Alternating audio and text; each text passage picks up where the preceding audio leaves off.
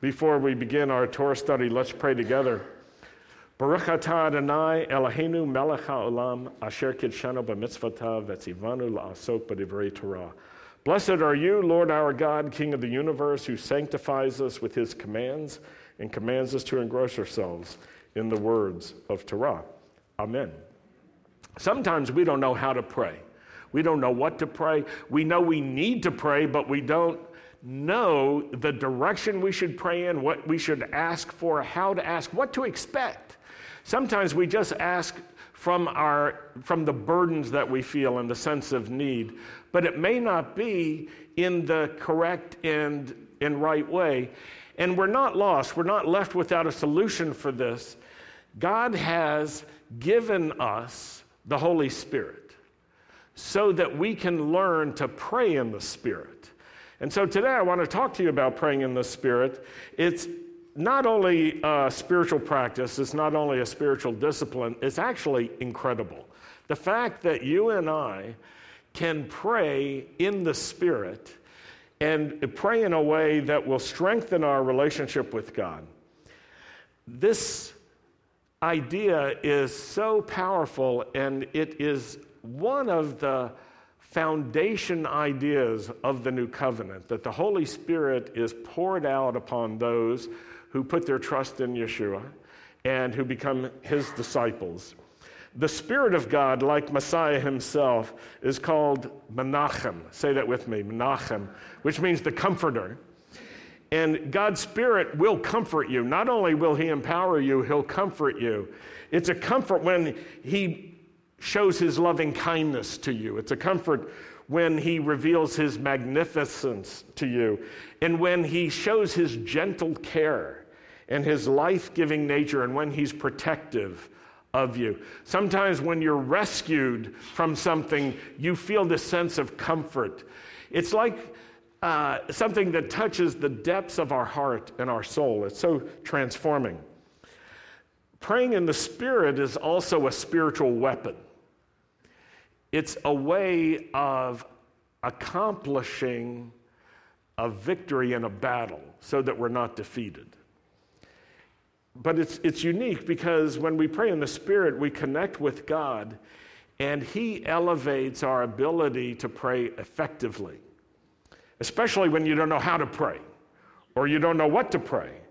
So, this idea that the Spirit of God is actually in you, not just, you know, there's a vague impression about God. We're not using uh, an idiom or a euphemism.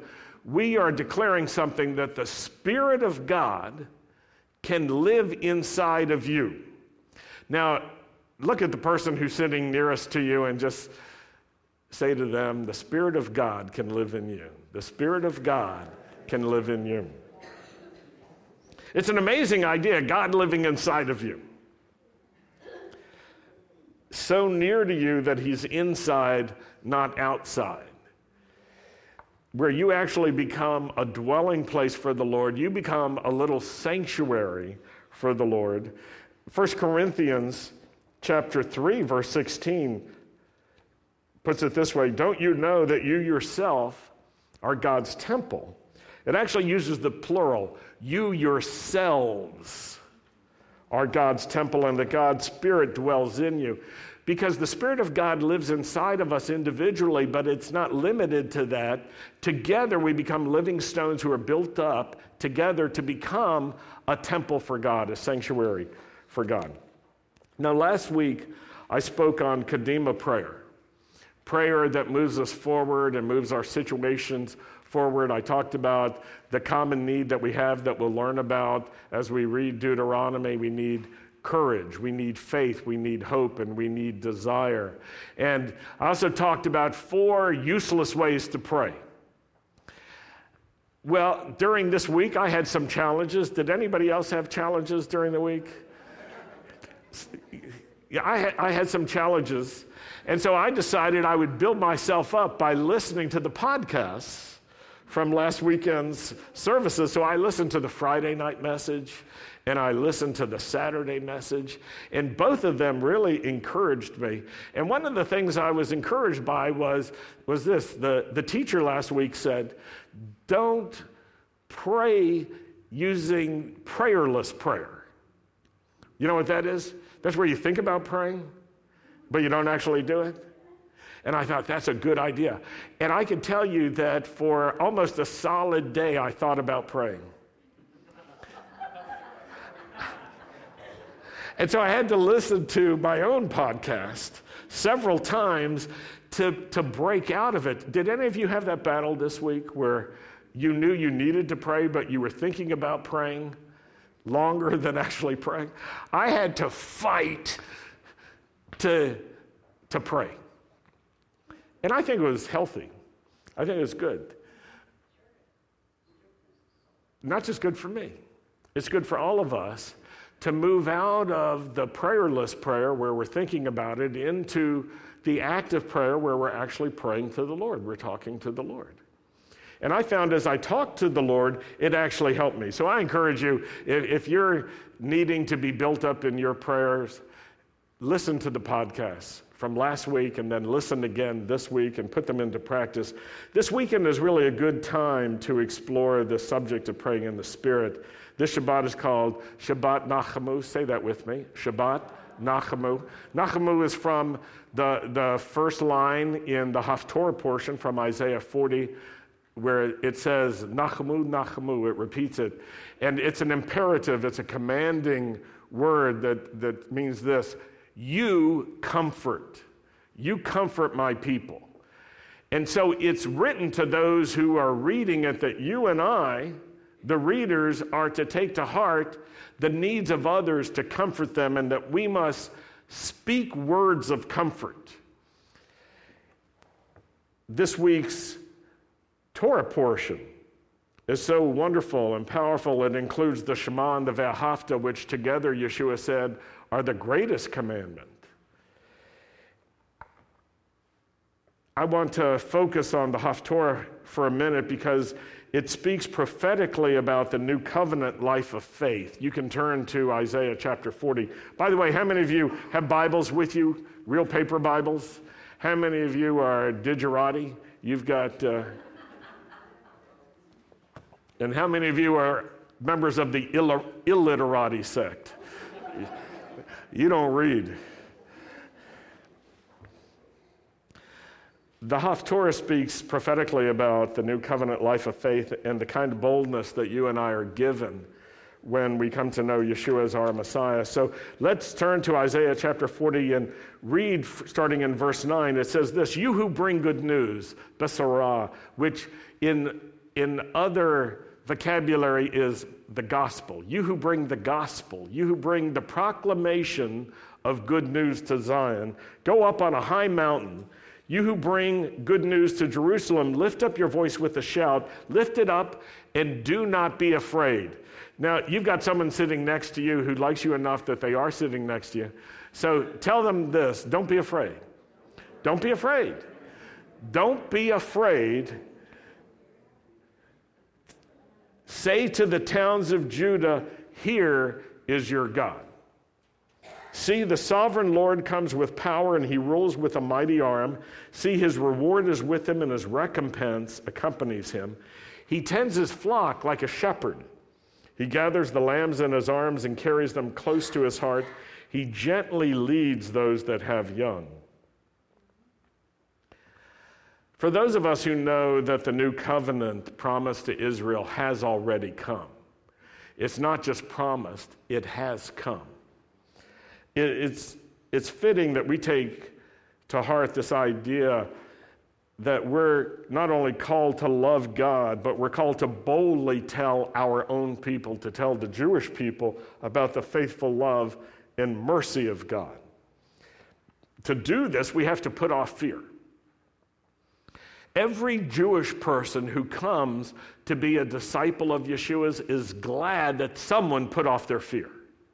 Someone did not allow themselves to be limited by their own fear of rejection or how this Jewish person is going to respond. And they took to heart somehow the, the spirit of Isaiah 40, and they said, I'm going to tell Jewish people the good news about Messiah. I'm not going to be afraid. We can put off fear and we can call we have a call to boldly tell our own people about the faithful love and the mercy of God. And it's important that we're not intimidated about sharing the good news with our people. When we share the good news, we can say with confidence that the sovereign Lord, the God of Israel, the master of the universe, comes with power. But we can only say this with confidence. We can only say it with confidence if we ourselves have experienced the power of the Lord.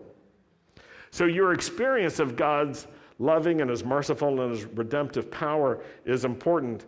So, with that in mind, I want to remind you that Yeshua promised his disciples. This will seem like a change because it's a little change of gears, but it connects to what we were just talking about. He promised his disciples that he would return to heaven because it was necessary for him to send the Holy Spirit to us. He rose from the dead. That was a big surprise because no one around him believed Messiah needed to suffer. They thought he would just be victorious all the way through. He would drive Rome out. He would bring world peace. It would be great. That's still the, the misunderstanding, the limited understanding some people have about Messiah. But Messiah suffered, he died, he became the atoning sacrifice for us. He rose from the dead, and when he rose from the dead, everyone was relieved. It was a big surprise, but they thought, wow, now he's back. And then he's coming back, and he tells everyone, It's great to see you. I got to go now. I've got to leave you now. And they said, Don't go. And he said, I have to. They said, Well, don't leave us. And he said, I'm not leaving you like orphans. I'm going to send the Holy Spirit to you. You'll receive the Holy Spirit. So Yeshua said, His messianic role was not just to be the atoning sacrifice, but he was to accomplish something that had been planned from the foundations of the earth, and that is that all could receive the Holy Spirit, not just a select few.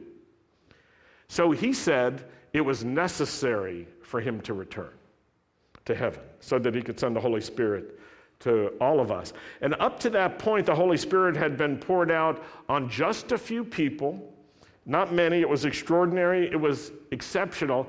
In fact, to this day, the teaching of rabbinic Judaism is that the, the outpouring of the Holy Spirit is for a very limited few, for the prophets of old, for some tzaddikim, the righteous ones, but it's not for everyone.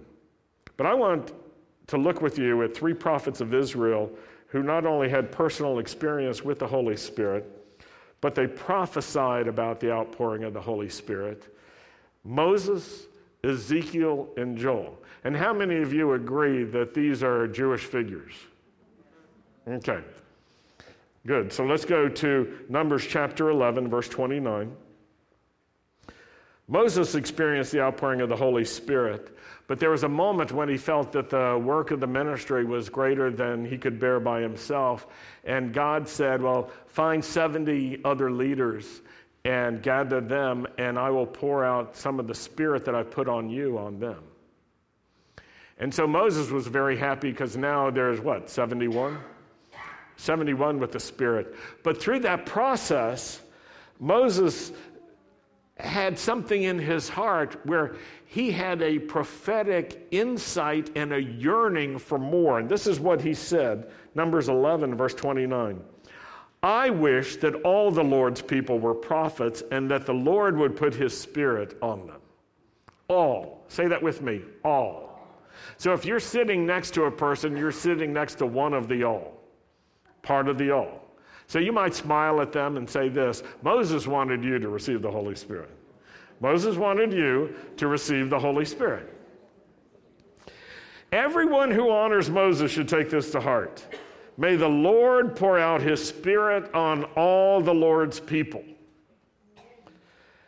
Ezekiel may have been the first prophet to introduce the phrase in the Spirit or by the Spirit in Hebrew, baruach. Say that with me, baruach in the Spirit, by the Spirit. Ezekiel 37, verse 1, has this phrase, Baruach Adonai, in the Spirit of the Lord, or by the Spirit of the Lord. And Ezekiel is describing an incredible experience he had with the Spirit of God and a revelation he had where he saw the dry bones of Israel. And the question was, Can Israel come back to life? Ezekiel brought forth a pro- prophetic word from the Lord for the Jewish people about the outpouring of the Holy Spirit. It's in verse 14 of this passage, Ezekiel 37, verse 14. The Lord speaks through Ezekiel and says this to all of Israel I will put my spirit in you, and you will live, and I will settle you in your own land. So, in a certain way, Ezekiel is speaking prophetically what Moses had spoken from his heart. Moses was yearning for the outpouring of the Spirit of God on all of Israel, and Ezekiel says, God will do it. So Ezekiel declares prophetically that God will pour a spirit out, and he boldly says to the Jewish people, When you receive the Holy Spirit, you will live. You will live again. So the Spirit of God gives us new life if we understand Ezekiel's vision of the dry bones. The Spirit of God is connected to resurrection life.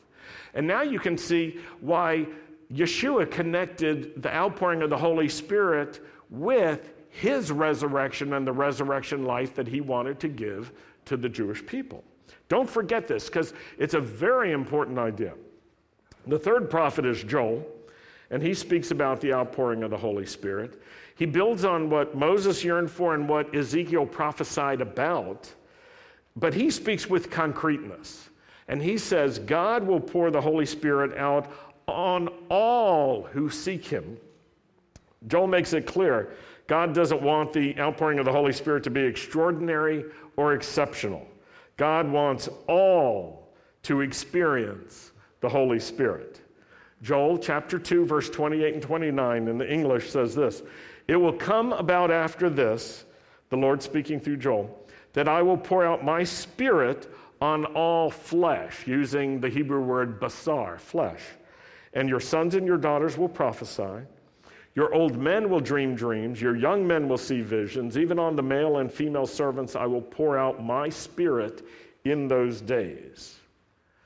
So now you have Moses, you have Ezekiel, and you have Joel all speaking to this.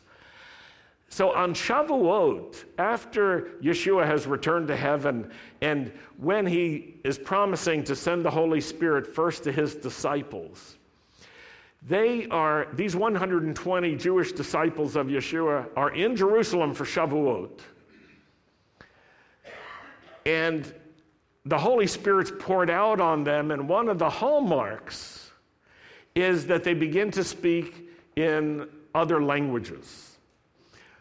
And so I want to speak about this to you so that you can understand what happened and, and what's going on in, in the text. What's so interesting is the nature of these languages. When the disciples were speaking in these unknown tongues, there were people surrounding them from all different countries Jews from Greece, Jews from Italy, Jews from Egypt and Crete and elsewhere. And each one heard their own language being spoken. So it turns out that the disciples were not speaking a specific language, they were speaking an unknown language, but the hearers heard it as their own language. It was fascinating, and it was baffling too about what was going on and, and required explanation. Some people who didn't get the idea thought these were just drunken messianics of some sort.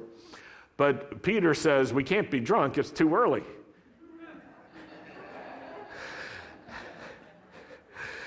Yeah, he didn't waste time saying, we would never do that. He said, even, even us fishermen at nine o'clock in the morning, we're not getting drunk.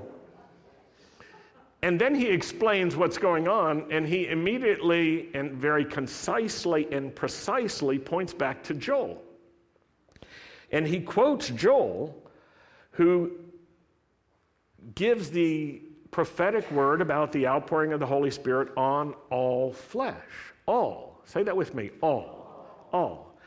And so they declare, Peter declares, God wants to do this. He wants to, he wants to save us through Yeshua, and he wants to pour out his Holy Spirit on all of us, not just those of us who have just now received the Holy Spirit, but all of us. That was a big surprise. Even though many people were waiting for and anticipating the outpouring of the Holy Spirit, they could read the Torah and the Tanakh for themselves. They could see what I showed you. This was part of, of Jewish expectation. But it was still a surprise. They didn't know how it was going to work out. So when the Holy Spirit comes on these Messianic Jews, and that's one of the reasons why I like to say we put the mess in Messianic. When the Holy Spirit comes on the Messianic Jews, they see the connection. They understand this is what not only Yeshua was telling them, but this is consistent according to what Moses and the prophets said about what Messiah would do. But they were surprised, and they had to explain. Now, I, wa- I want you to see this connection between Moses and the prophets and what we're going to talk about about praying in the Spirit, because I want you to understand that praying in the Spirit is, is not something that just dropped out of the sky into modern history. Praying in the Spirit is something that has been anticipated, even if it wasn't fully understood what it was going to be but to have the outpouring of the Holy Spirit upon all kinds of people, not just the most holy, not just the Moses of the day or the Ezekiel of the day, but the Shlemazels and the Shlemiels as well. The writers of the New Covenant scriptures, Messianic Jewish apostles, if you will, they built upon the earlier experience and prophetic understandings of the Holy Spirit but they experienced something new because they were living in the new covenant and they had been with Yeshua.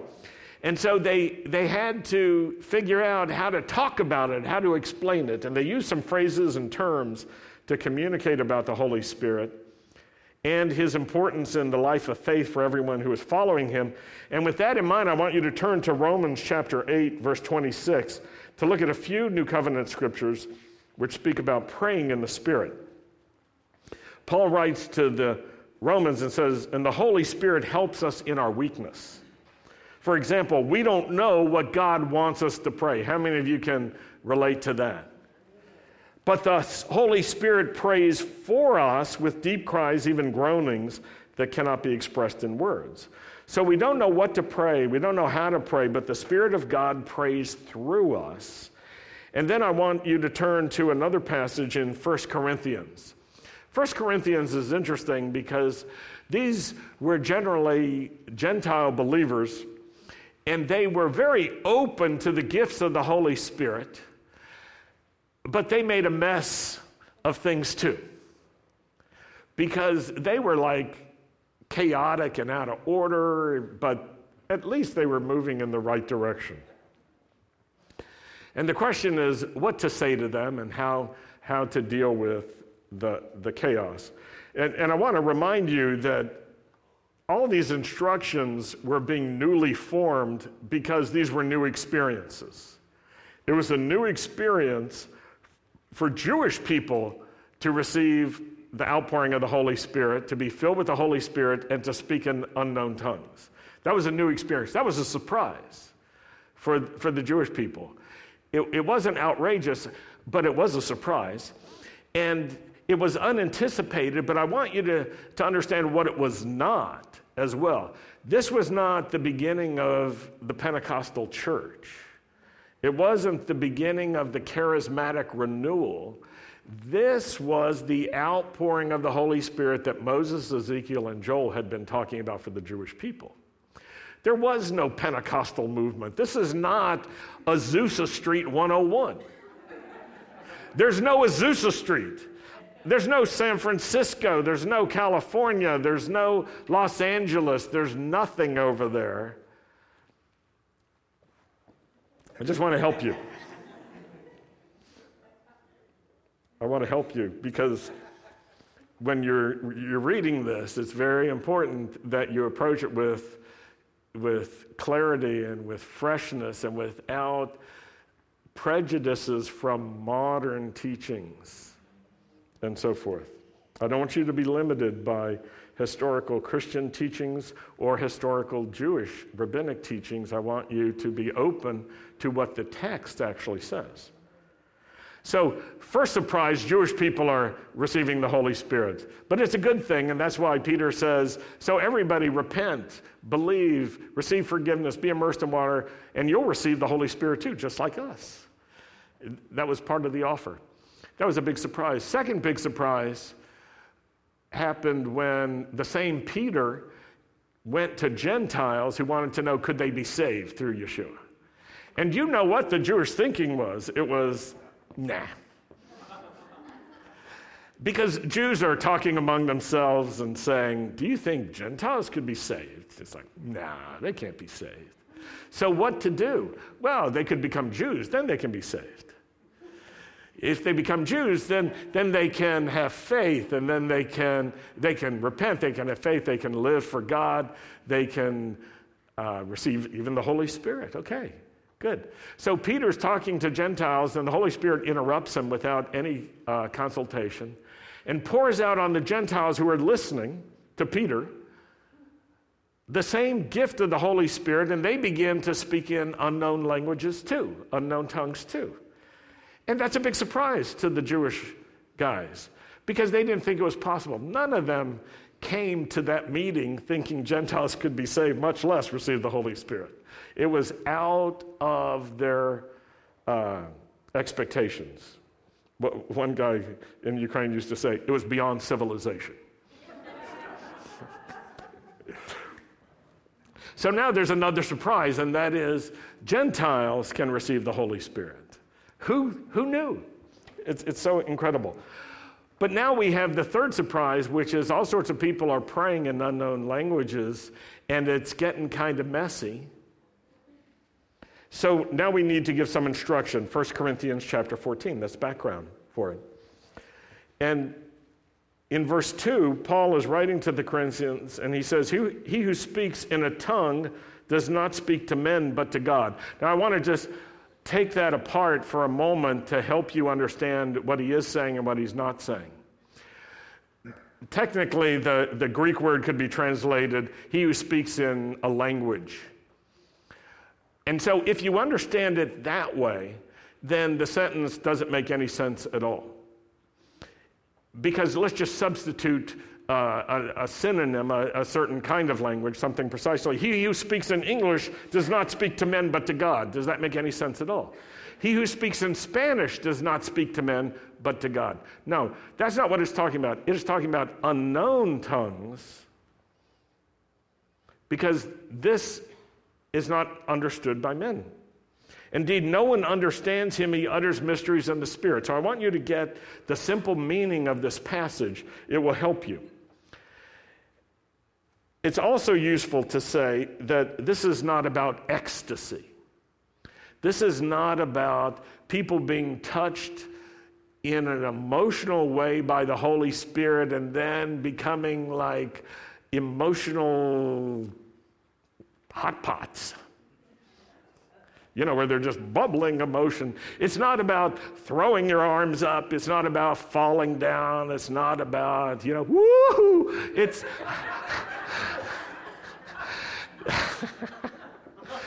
Though there may be emotion, this is not about emotion. It's, it's not about being emotional. It's not about entering into an altered state of conscience, consciousness, like on a spirit quest or something. You know, uh, you you don't get this condition with psilocybin and other hallucinogenics that are associated with uh, spirit quest. This is something else. And this is not babbling, so it's not just nonsense talk, you know, like gibberish. Because some people say, well, I can speak gibberish too, blah, blah, blah, blah. Whatever. This is not that. And it's not scat. For those of you who are jazz singers, bop, she bop, it's not even rock and roll. It's not Niggun, lie, lie, lie. It's something else. And it's important to say this because we need to understand that Paul is approaching the subject as something that can be thought about, reasoned about, and processed intelligently. If he were saying, just cut loose, he wouldn't be giving a reasoned presentation or discussion. He'd say, You're thinking, you're overthinking this thing. No, he's, he thinks the problem is they're underthinking it. And they need to think some more. So he's not advocating that they should just let themselves go. But at the same time, he expresses his hope that everyone will speak in tongues. Now, go down to verse 14, 1 Corinthians 14, 14. If I pray in a tongue, my spirit prays, but my mind is unfruitful. What shall I do? Next verse. I'll pray in the spirit, praying with my spirit, but I'll also pray with my mind. I'll pray in tongues so that the spirit is praying, but I'll pray in the spirit with words I don't understand so that I can pray with my mind, with my understanding, with words I do understand. So he, he makes it really clear. What shall I do? I'll pray with my spirit, but I'll also pray with my mind. Also. Say that one word. Also. So, spirit and mind. So, praying in the spirit actually is a way of connecting the things of the Spirit of God with our rational intelligence. This is not about losing your intellectual capability, it's about connecting your spiritual capability with your intellectual capability. Now, I, I was enrolled in a, a, a class, a, a special class at State University of New York, and I, I wrote a paper on my own initiative on speaking in tongues. The professors were just disturbed. this was many years ago. And they thought I was either an idiot or, no, they thought I was an idiot because I was approaching it as a rational subject and as something worthy of investigation, and they couldn't imagine that. It was amusing to me. Uh, you know how they ultimately handled it? Uh, they refused to grade it. Yeah, they just, I had several papers like that. they put them in a file and said, We need to talk about this guy. It was okay. I'll sing with my spirit. I'll also sing with my mind. Otherwise, if you speak a blessing in spirit, how can someone who is uninstructed say Amen to your thanksgiving since he doesn't know what you're saying? I want you to get this. When you're praying in the Spirit, it's talking about praying in unknown languages, praying in tongues, not in languages you understand, but praying in tongues. Now, let's be practical about some things, and we'll wrap up with these. Uh, in Acts chapter 2, verse 4, it says, All of them were filled with the Holy Spirit and began to speak in other tongues as the Spirit enabled them. So they spoke in tongues and the Spirit enabled them. Both details are important. It's not babbling, scat, niggun, it's a spiritual language that God enables. And some people say, if God wants me to speak in tongues, He'll make me. But that's not exactly right.